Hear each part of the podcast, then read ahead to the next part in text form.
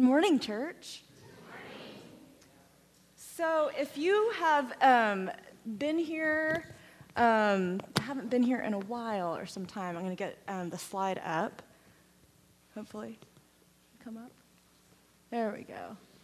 Oh, we're not there yet. Um, so, we um, have been going through our new values of the church, um, and last week, Pastor Mark preached a very powerful sermon on the biblical roots um, of multi ethnic using the story of King Josiah. Um, so if you guys haven't had a chance um, to listen to that, I really want to encourage you to do that. Um, also, it'll help my sermon make more sense. So, um, he used King Josiah, but he also uh, used the broader over, overview of the whole Bible, of, of God's heart uh, for every nation, every tongue, every tribe to be represented in the kingdom of God. He gave also the historical roots of white supremacy here in our state of Oregon. He talked about the doctrine of discovery. Um, and he talked about responses of white fragility. That was a lot in that sermon. Um, he also happened to mention that I would be preaching and pretty much giving all the solutions to all of racism today. So set your expectations low because that's not going to happen. I don't know everything about racism or how to dismantle it. Um, I am on the journey with you all. But today we're going to look at some practical foundations um, and first steps on this very long journey that we'll be on together um, probably for the rest of our lives. Um, the hope and the heart is that we would reflect God. Um, this diverse, multi ethnic, anti racist kingdom of God. So I'm going to pray because this is just a lot.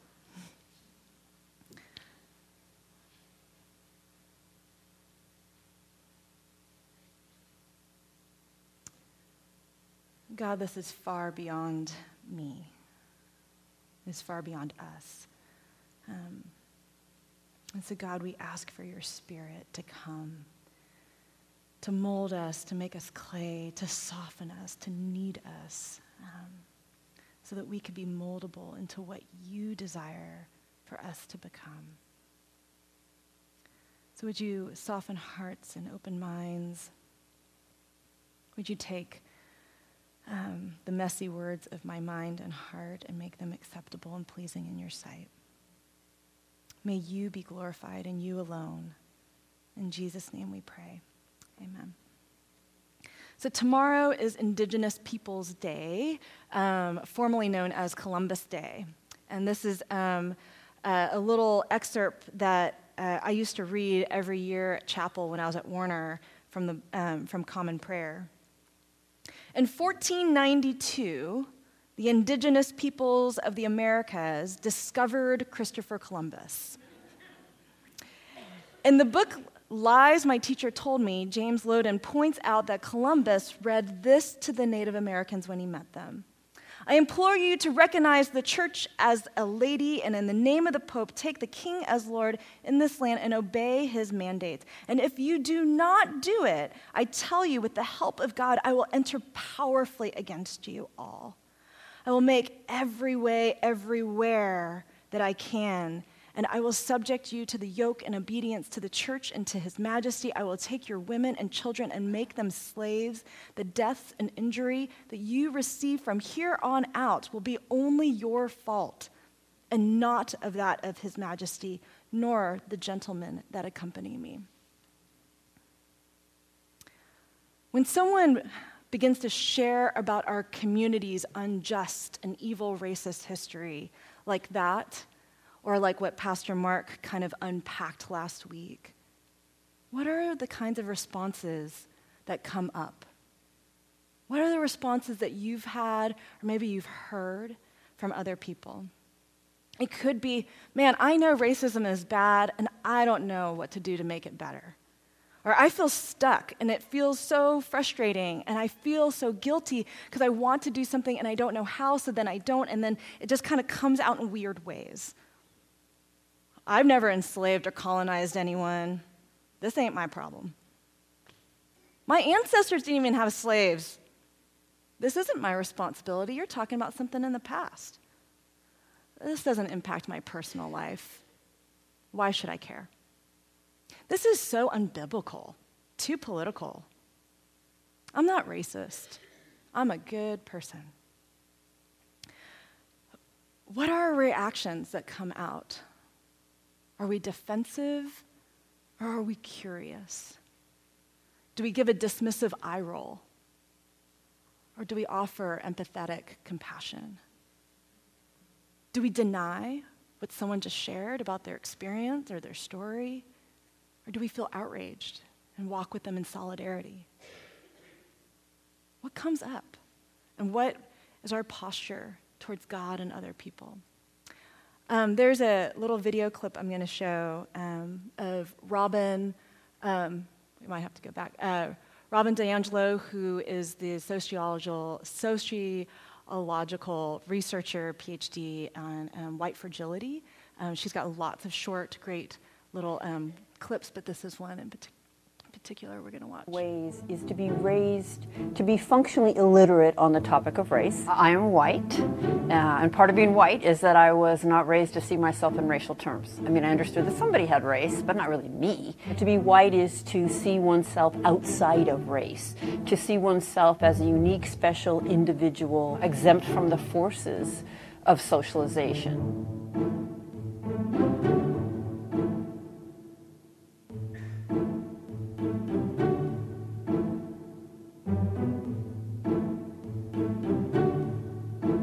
I'll never forget a moment of standing beside a black man leading a workshop on race, and a white woman said to him, I don't see color. He said, Well, then how are you going to see racism? Because I am black.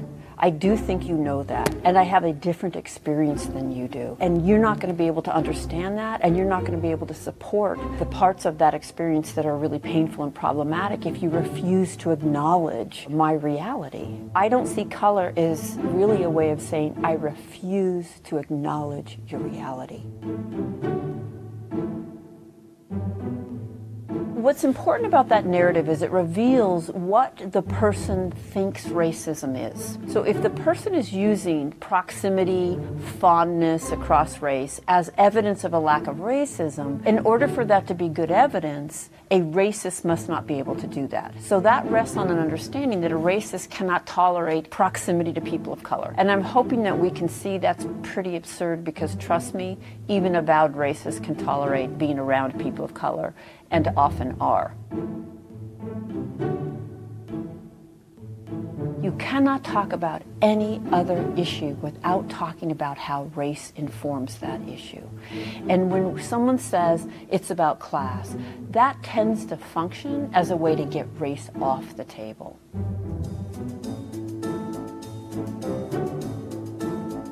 First of all, we're already divided by race. Uh, and focusing on race is, is not what did it. I would say not focusing on race, refusing to grapple with how race shapes virtually everything is what keeps us divided.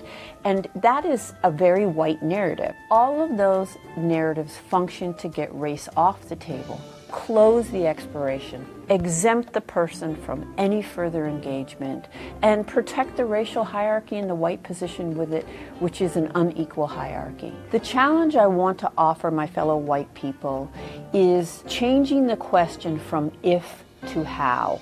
So dominant culture asks if I'm racist. And I want to change that question to how have I been shaped by the forces of racism? How is racism manifesting in my life? Because it circulates 24 7, 365. None of us can be and none of us were exempt from its forces. And this is where individualism can come in. I have a particular story, but that story didn't exempt me. And so I can ask myself, how did all the things I see as unique about me set me up into the overall racist structure? Because it did.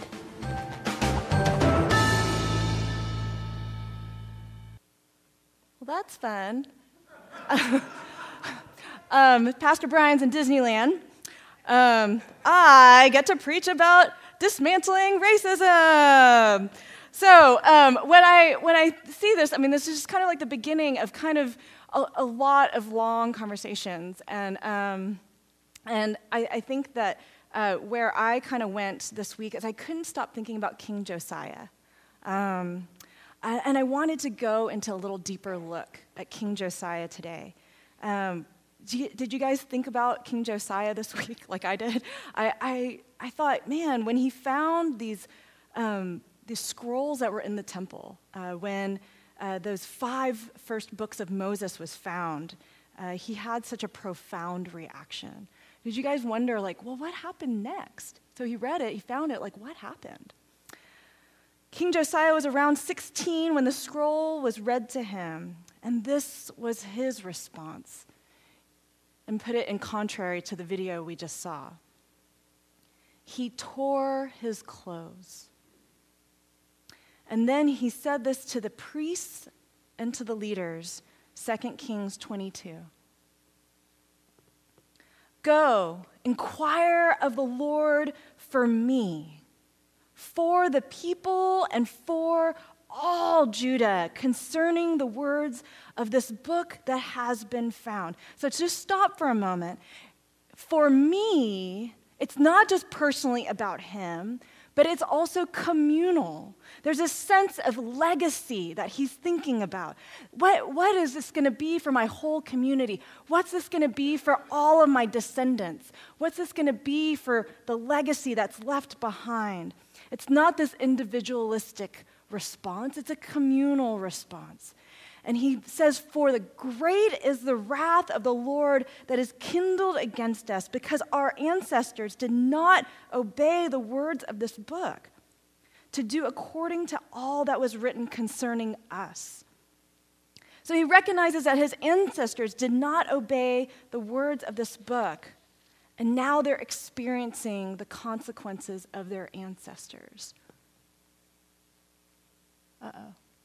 There it is there's this sense of, of legacy, of ancestors and descendants.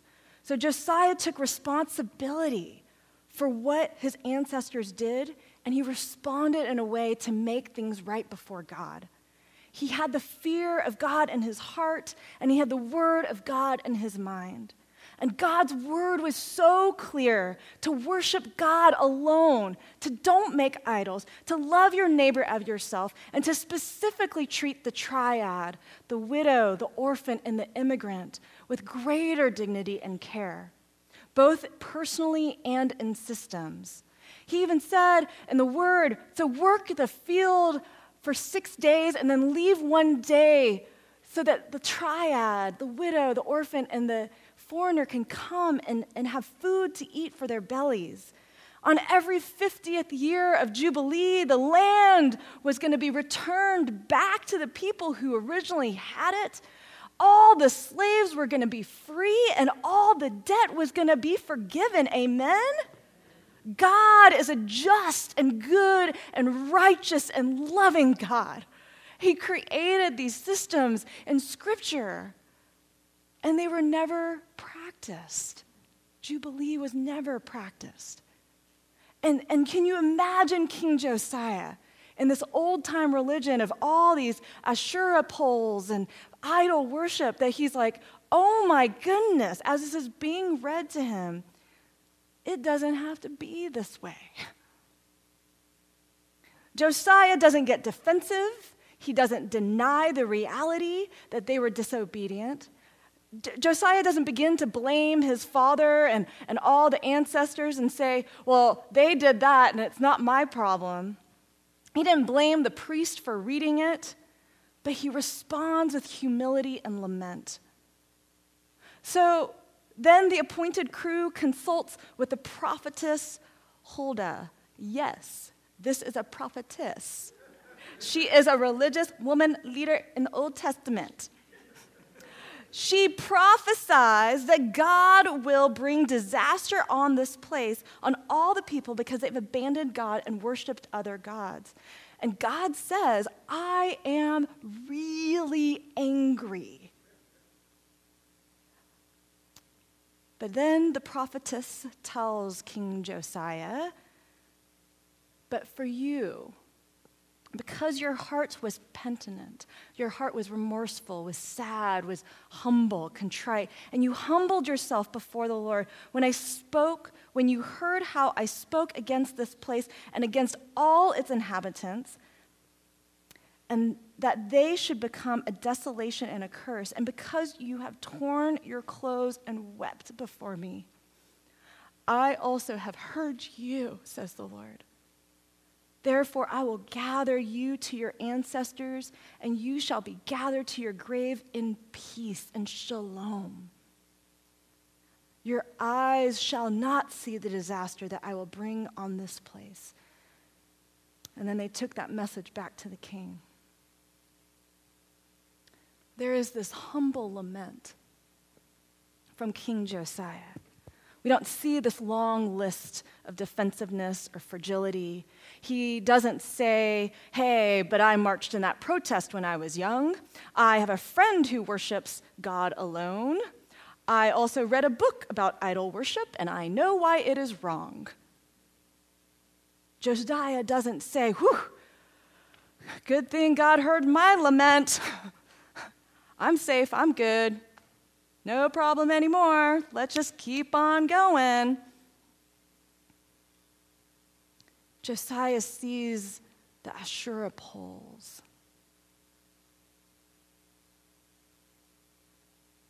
Josiah can't not see the injustice, cannot see that in the society and the world and the policies and the people that he hears that people are saying colonize them, board them, enslave them, exclude them, intern them, arrest them, sentence them, deport them, detain them, separate them, shoot them, crucify them, crucify him, crucify him, crucify him.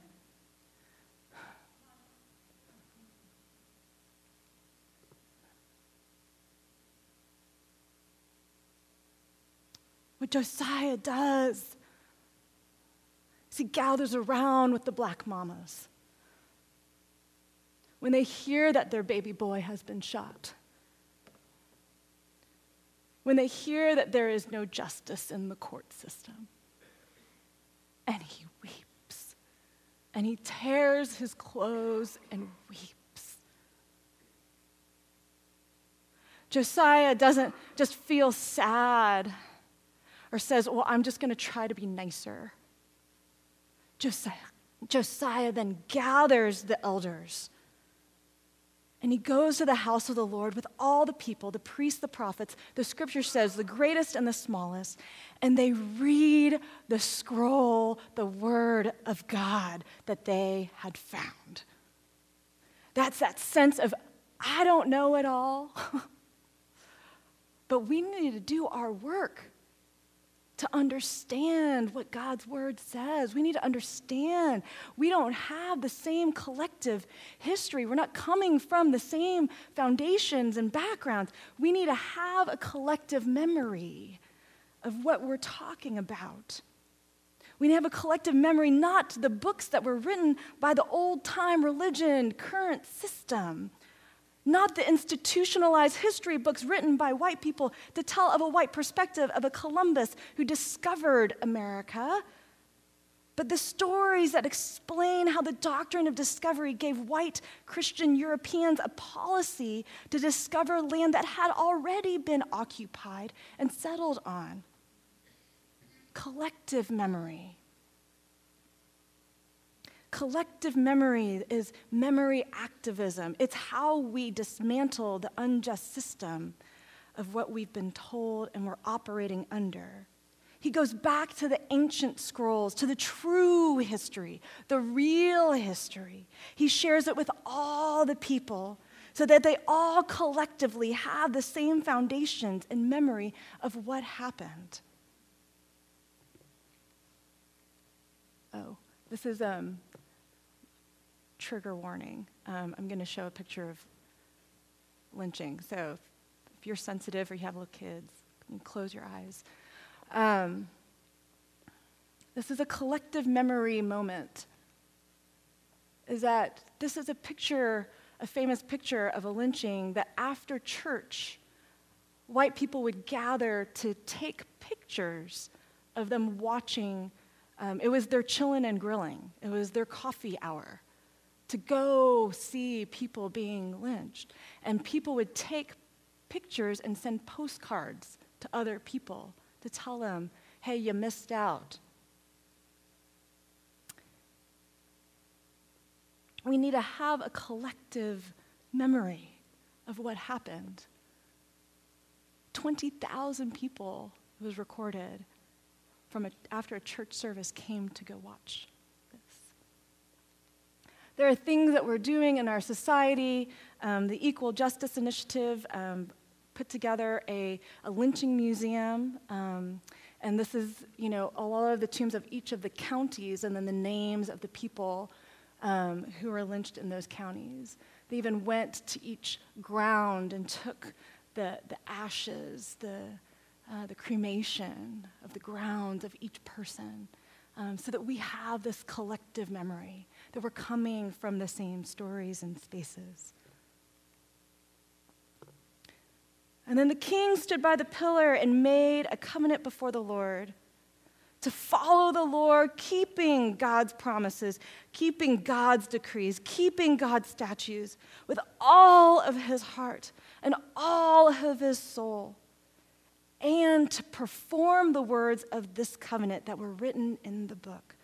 And all the people joined in the covenant. Amen. Josiah doesn't just read God's word and makes a commitment to listen to it for his personal relationship with God. He makes a covenant with God and others to perform the words, to live it out, so that the world would become and reflect and look more just like Jesus is. They didn't know his name was Jesus, but I'm saying that right now. I will take the word of the Lord and I will use my position and power to do what is right in the eyes of God. There is this lament that is the heart to follow God. And then there is also the education, the, um, the, the loving God with your mind, that, that collective memory, the reading the scripture, the reading the history, the full history of God.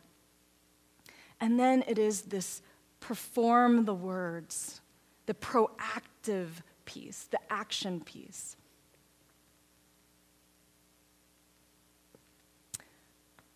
So, in the next chapter, 2 Kings 23, if you guys want to look that up sometime,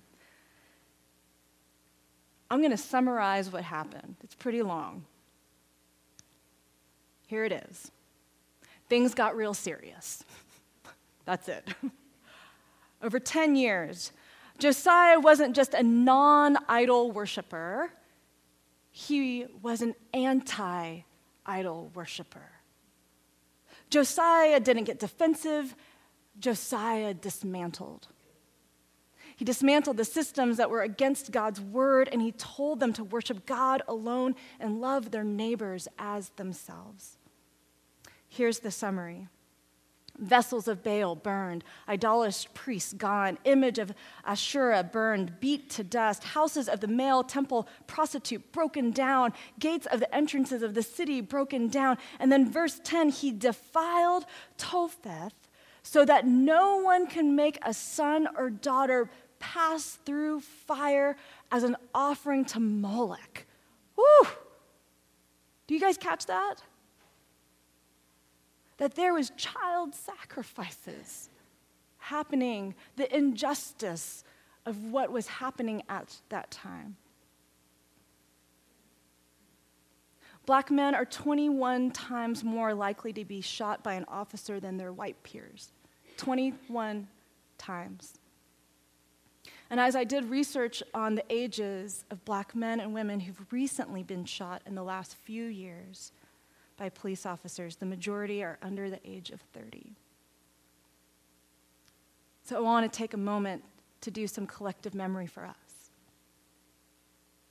I'm wearing Andre Henry's shirt. It doesn't have to be this way, who's an African American Christian author and activist who talks a lot about these things. 12 year old Tamir Rice was holding a toy gun when he was shot. Stephon Clark, 22, was in his backyard. 32 year old Philando Castile, whose name is still on my office door, was an elementary school cafeteria worker, was pulled over for a routine traffic stop with his four year old in the back seat of the car when he was shot. 17 year old Trayvon Martin was wearing a hoodie to go get a pack of Skittles when he was shot. Eric Garner was 44. He was a father of six children.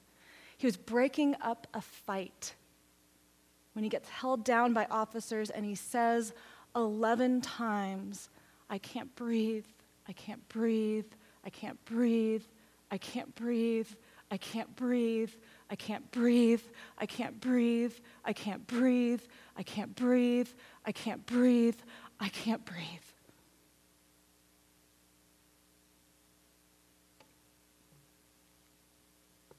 The man who's standing there is from Portland. This is Aaron Campbell. He was 25. He's there watching his brother pass away in the hospital. In 2019, he was, the police were called because he had a suicide alert for mental health because he had just watched his brother die. And they shot him in the back with his hands up.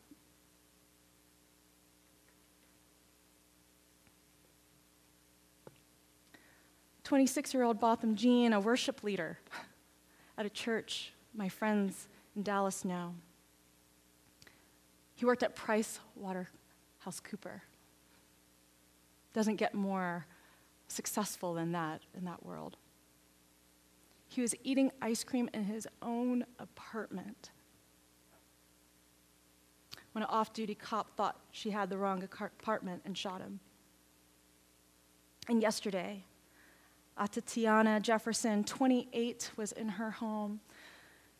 It was 2 in the morning. Her door was open. I don't know. It's hot in Texas. Maybe she was getting some cold air in or some mosquitoes. I don't know. Concerned neighbor called a non emergency hotline, worried about his neighbor because her door was left open. The body cams on the officers recorded them saying, Put your hands up and show me your hands, four seconds before they shot her to death.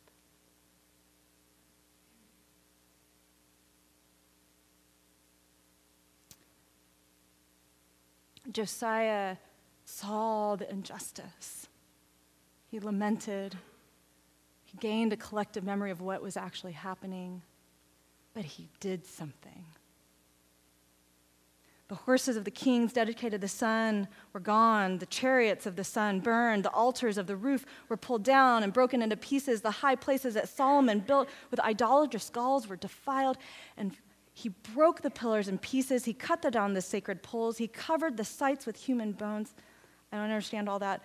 The altar, the high places, the sacred poles pulled down, burned, crushed to dust, shrines of Samaria removed. And then he went back to Jerusalem. Whew. Wow. This wasn't just his individualistic personal relationship with God response, it was this faith that he had in God, a love for God and God's word, that He cared about the whole picture and the whole community and the whole system, and He cared for the descendants to come of what was to be for the people. Kind of a Girl Scout saying, Are we going to leave the place better than we found it? It wasn't just that he wept and lamented and felt bad or felt guilty, but he proactively did something tangible to break down the system. And this is what scripture says that before him there was no king like Josiah who turned to the Lord with all his heart, with all of his soul, and with all his might, according to all the law of Moses, nor did anyone arise after him like him. Second Chronicles 34 2 says, Josiah did what was right in the eyes of the Lord and followed the ways of his father David, not turning aside to the right or to the left. And one of my favorite passages in Jeremiah, oh, I didn't write all that down. So he's talking to, um, the prophet is talking to Josiah's son, who actually um, did evil in the sight of the Lord. And he says this Hey, does it make you a king to have more and more cedar? Like, don't you have enough stuff? Did, your, did not your father have food and drink? And then this is what he said King Josiah did what was right and just, so all went well with him. He defended the cause of the poor and needy, so all went well. And catch this, church. Is that not what it means to know me? Declares the Lord.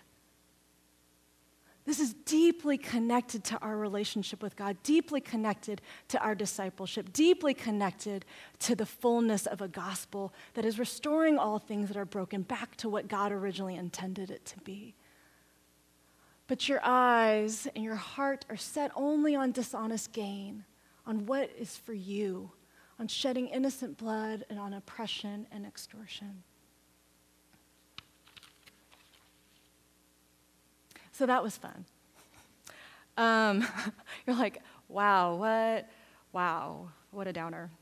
So, so the question for us today, church, um, I don't want to leave us there. I, I, want us to think of what are the practical, tangible things that we can do. Because I think what happens is that we feel so guilty, we feel so stuck, we see the Botham Jeans, we see all of these things, and we feel paralyzed, um, unable to do things. So, what can we take away to be more like King Josiah, to be anti racist, to dismantle the shrines and the objects and the systems that uphold a white supremacy and keeps us from experiencing the fullness of God's many colored kingdom, where every tribe and every nation and every tongue can fully come and belong and worship Jesus? Amen? That's some good stuff. We need to have a common memory so we need to have shared definitions. When we use these words, I don't know necessarily if we're all using the same words, right? Um, so when we talk about the word, which am I starting? I deleted a lot of stuff. Okay, reconciliation. So first, let me start actually with racism. Um, the initial reaction easily can be, man, racism means that all white people are bad. Um, let me start there and say that is not what racism means that all white people are bad. I don't, I don't believe that. Um, I don't believe that's scriptural um, or God. Um, what, what it means is that racism um, is, is against, or no, is for white supremacy. Um, white people are not bad, but white supremacy, yeah, that ain't good. That's not, that's not good.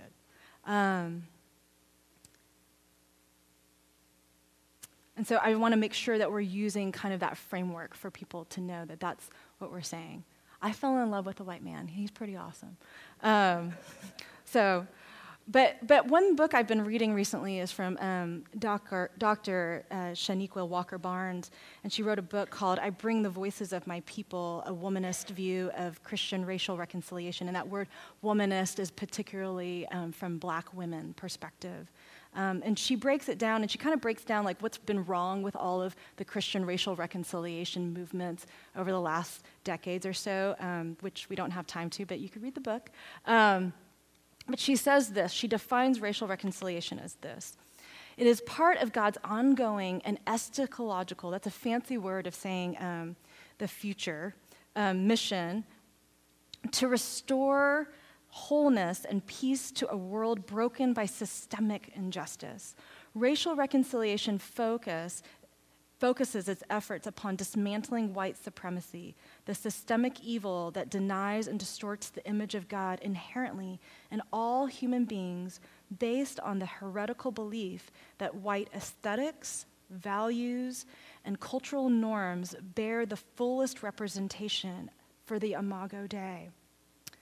White supremacy thus maintains that white people are superior to all other peoples, and it orders creation, identities, relationships, and social structures in a way and support this distortion and denial. That's what we're talking about when we say racial reconciliation. Um, and, and she goes on to say that genuine reconciliation requires a certain kind of speech. It, it, requests speech that exposes rather conceals the powers at work within and behind the systems of oppression.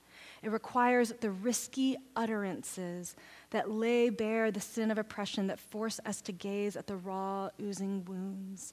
It requires some confrontational truth telling, which is very uncomfortable for me, just to let you know. Um, but in order for us to actually move towards becoming anti racist. We can't do it without naming what is racist.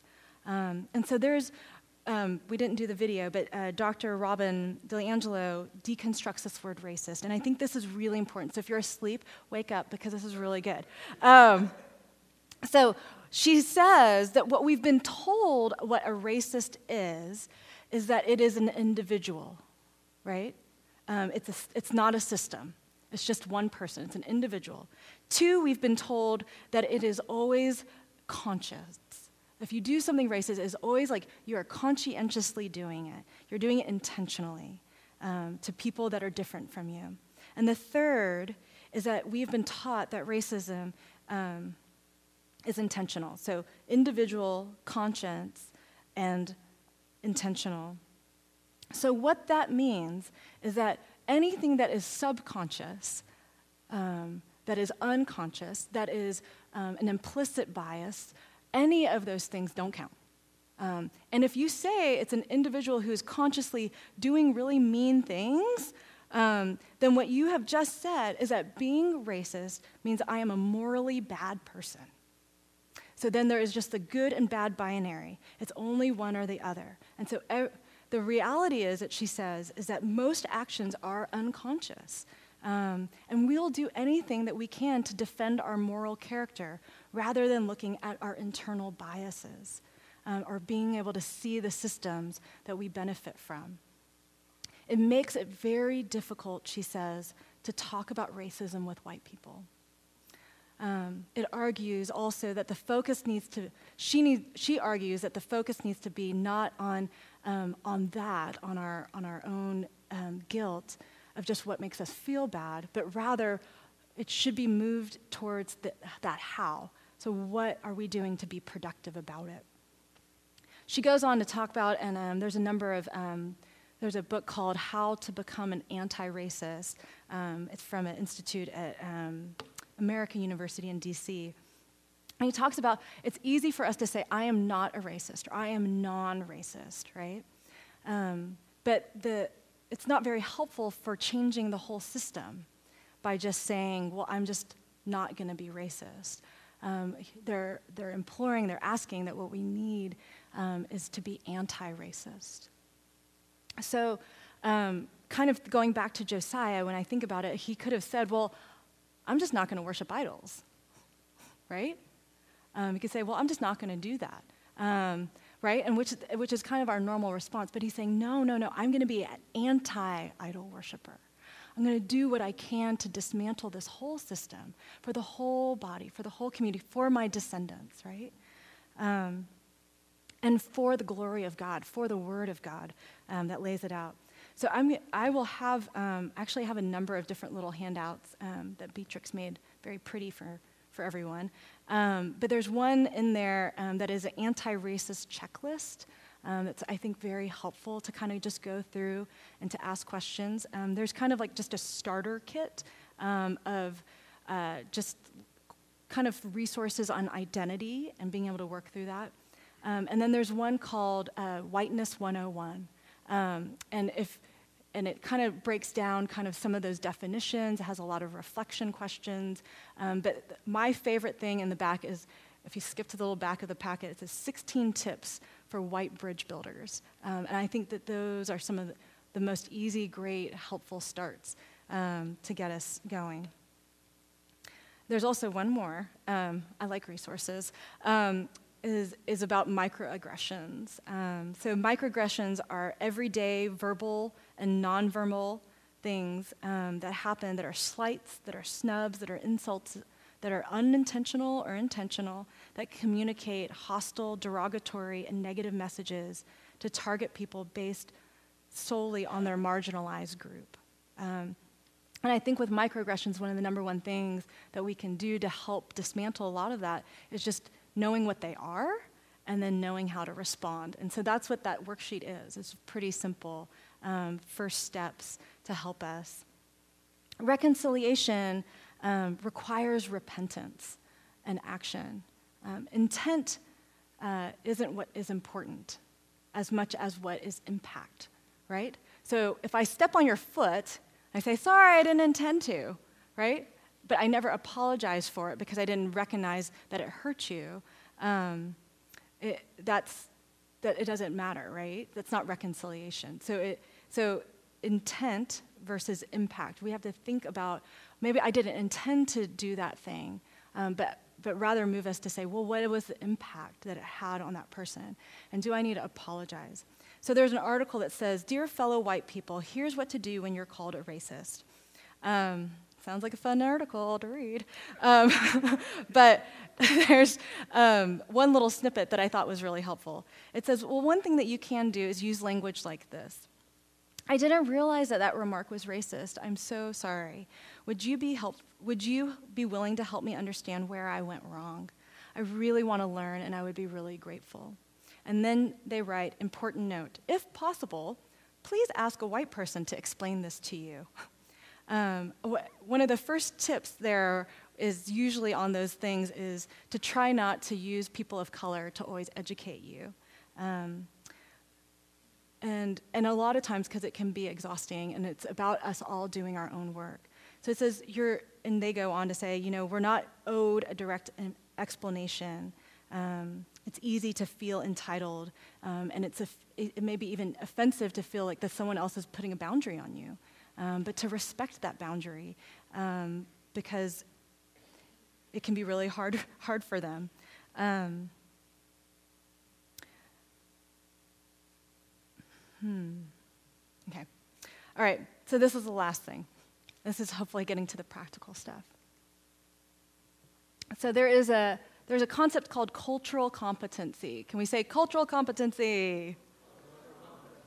That was more to just wake you up. Um, so cultural competency doesn't mean that you have to know everything about every culture. It doesn't mean that you're competent about every culture. That's not what it means.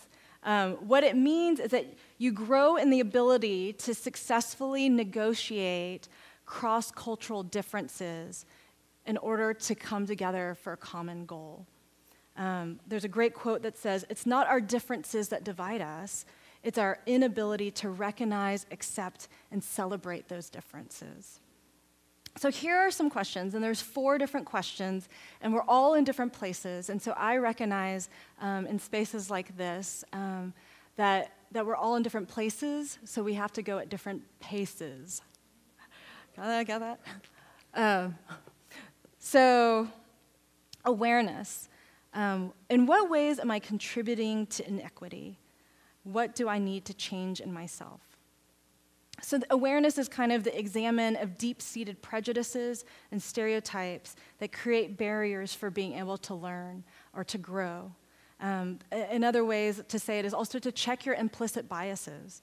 Um, in what ways am I more judgmental or harsh towards people of color? Um, I think for our, our white uh, brothers and sisters, some of it is just to do your own work. Um, don't expect people of color to be your only source of education about race. Read a book, watch a documentary, Google it. Um, people of color, your, your exhortation, do your own work. Same thing. Understand your history, your story, your people, how it impacts you, how you view yourself. Um, and when you need to take a break, and when you need to say no, it's okay um, and to practice self care. I grew up in a predominantly white community, um, and it took quite a bit of doing my own work, um, and still on that journey. Uh, to continue to study, to listen, to allow myself to be in really uncomfortable spaces and conversations, uh, to listen, um, to to say, okay, who am I reading? What am I watching? Um, who are the directors? Who are the writers? Who are the actors? Um, what's the news source I'm doing? Um, what, am I reading another um, theologian who's a white man? Oh, wait, I need to like diversify. So I, I have to continue to catch myself um, to be able to put my place, myself in those places as a learner. Um, we're all in it and we're all doing our own work. Attitude. Am I open to differing views and opinions? We react emotionally when our cultural values and beliefs collide with cultural differences.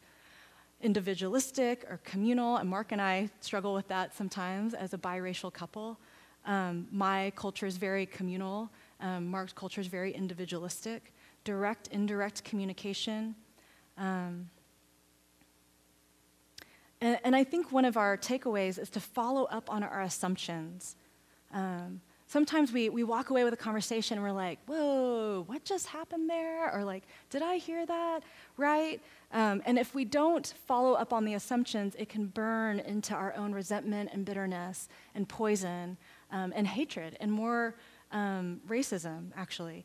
Um, so I would, I would encourage us to follow up on our, our assumptions to clarify and understand. It's not a place that you go back to try to teach that person of color or to defend yourself, but to really go and try to understand and learn and to get closer. We have to ask um, for our white brothers and sisters when it comes to conversations about race, do we jump to blame the person of color um, for what they're saying? And people of color, when you are blamed um, for someone being argumentative about race, um, again, take a break. take care of yourself and, and know that you can speak up um, with love and kindness. Knowledge. What do I need to understand about others? What do I need to know about history and systems of oppression. The more knowledge we have about different cultures, the more likely we're going to have more positive cross cultural interactions. Mind blown. Um, that's all I'm going to say about that. Um, skills. I want to I want to hang here for a second. What can I do to honor differences?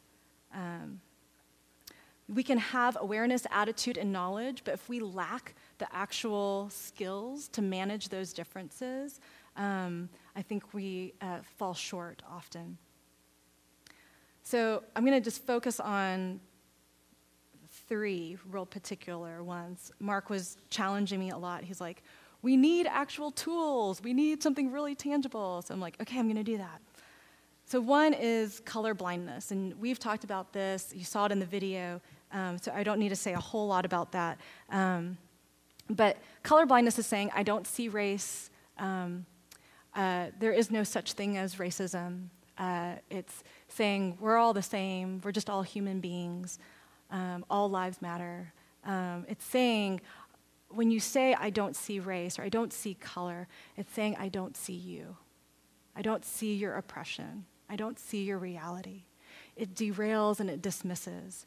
So I was reading this article. It says, if you said, I'm sad because my grandpa died, and then someone says, There's no such thing as death. or if they said, Hey, I'm having a really bad day, and then someone says, There's no such thing as bad. If you said, That guy just stole my car, there's no such thing as car ownership. So, did you guys get the picture? So, anyways, we can move on. Um, the second one is tone policing. Um, you're too angry about this. I can hear it from another person of color who's maybe more gentle um, or less passionate. Um, I can hear it from a white person uh, when they don't talk about it and it's not, it doesn't get too personal. Tone policing is focusing on the emotion of the message rather than the message itself. It discredits anyone who doesn't make the effort to be nice about the fact that they're being oppressed. Anger in itself is not a sin, but it is a sin when we lash out and we hurt and harm one another. When we categorize people or people of groups, that's when it becomes a sin. I could say, hey, I'm really angry that another black woman died innocently yesterday. That is a healthy anger. It is different when you say, well, all police officers are all horrible people and they don't do anything to serve and protect. That's, that's harmful, right? When we consider how painful racism is, both historically and systemically, and in the daily lives of black and brown people, to tell them to calm down and not be angry about the issues of their oppression is like saying to Josiah, Don't tear your robe. It's more supportive to just listen and understand that our emotions make sense given the circumstances. And the last short one is um, the exception rule. Is the exception rule is, well, I know the exception when someone's talking about race, especially a person of color. My black friend said, the existence to exception, the exception rule is that it's just a reason to dismiss people's experiences. Um,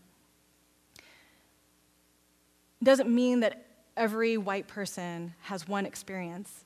It also doesn't mean that every single person of color had every experience. But you can listen to the person that's right in front of you or the story you're listening to and believe it and validate it and weep and tear your robe. And some of you guys are here action and advocacy. What do we need to do to institutionalize change, the antism work that leads to organizational change and practices and policies? Friends, this is some heavy and hard stuff. It is really uncomfortable, um, and I get that. Uh, this week we went to the Columbia Gorge, my favorite time of year to go to Columbia Gorge because the leaves all change color. But y'all don't know, I grew up in Texas. So all I know is green and brown. That's, that's the only color that trees are green and brown. That's all I know. Until I moved to Oregon. And then all of a sudden, there was these leaves were mustard and crimson and mauve and pumpkin yellow. And I, and I just couldn't imagine that God had made something so much more different than just my experience. And there was something in autumn, which was just like summer in Texas, that just continued on, but that autumn now has a special place in my heart um, that I love. Um, so much of the fruit that we get out of being multi ethnic and being anti racist is, is it blesses us. It, it, it enlarges our worship, it enlarges our understanding of God, um, and, and it leaves a legacy. Uh, it glorifies God. If that's not an enough of a, of a reason, it glorifies God. Disciples at Pentecost were first called to be language learners. Not, it wasn't Pentecost came and then everyone learned Hebrew and Greek. We, the disciples were not all then, everybody had to conform to their system and their norm and their dominant culture.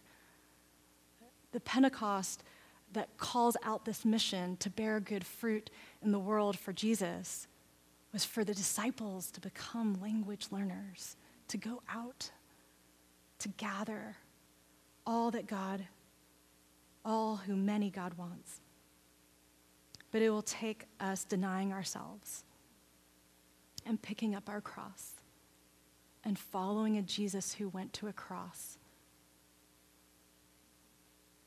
but rose again. Right?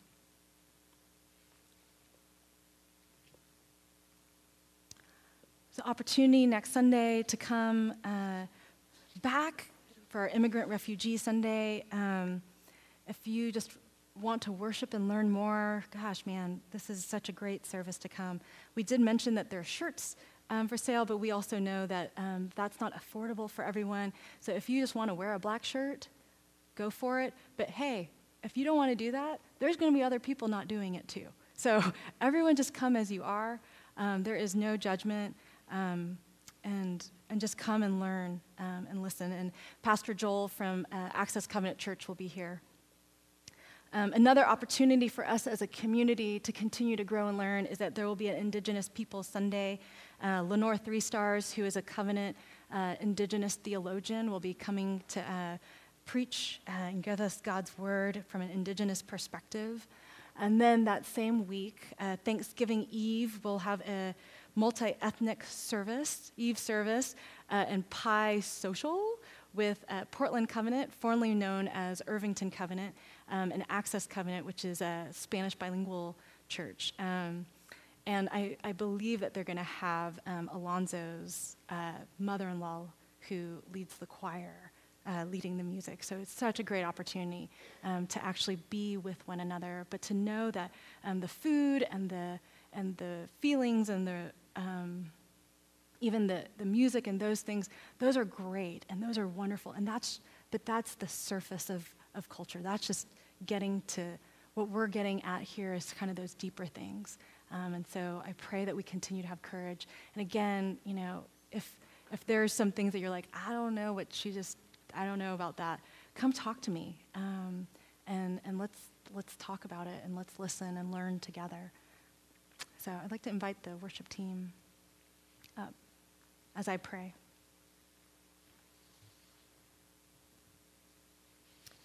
Lord Jesus, um, you left us a legacy with your word, with your gospel, that you are the God um, who wants to be glorified in all the nations. And God, we recognize that it's not about us, it's about your glory. It's about knowing your word, to love you and to love our neighbors and the most vulnerable. But God, it is also about us. It's about the time and place and the mission that you have given us at this, with these people in this place and our call to be faithful to you. So I pray that we would leave a good legacy.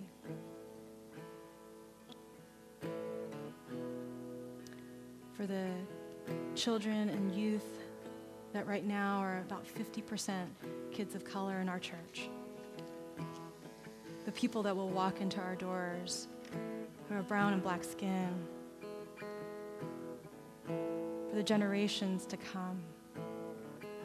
Not so that West Hills would have a great legacy, God, but Lord, that you would.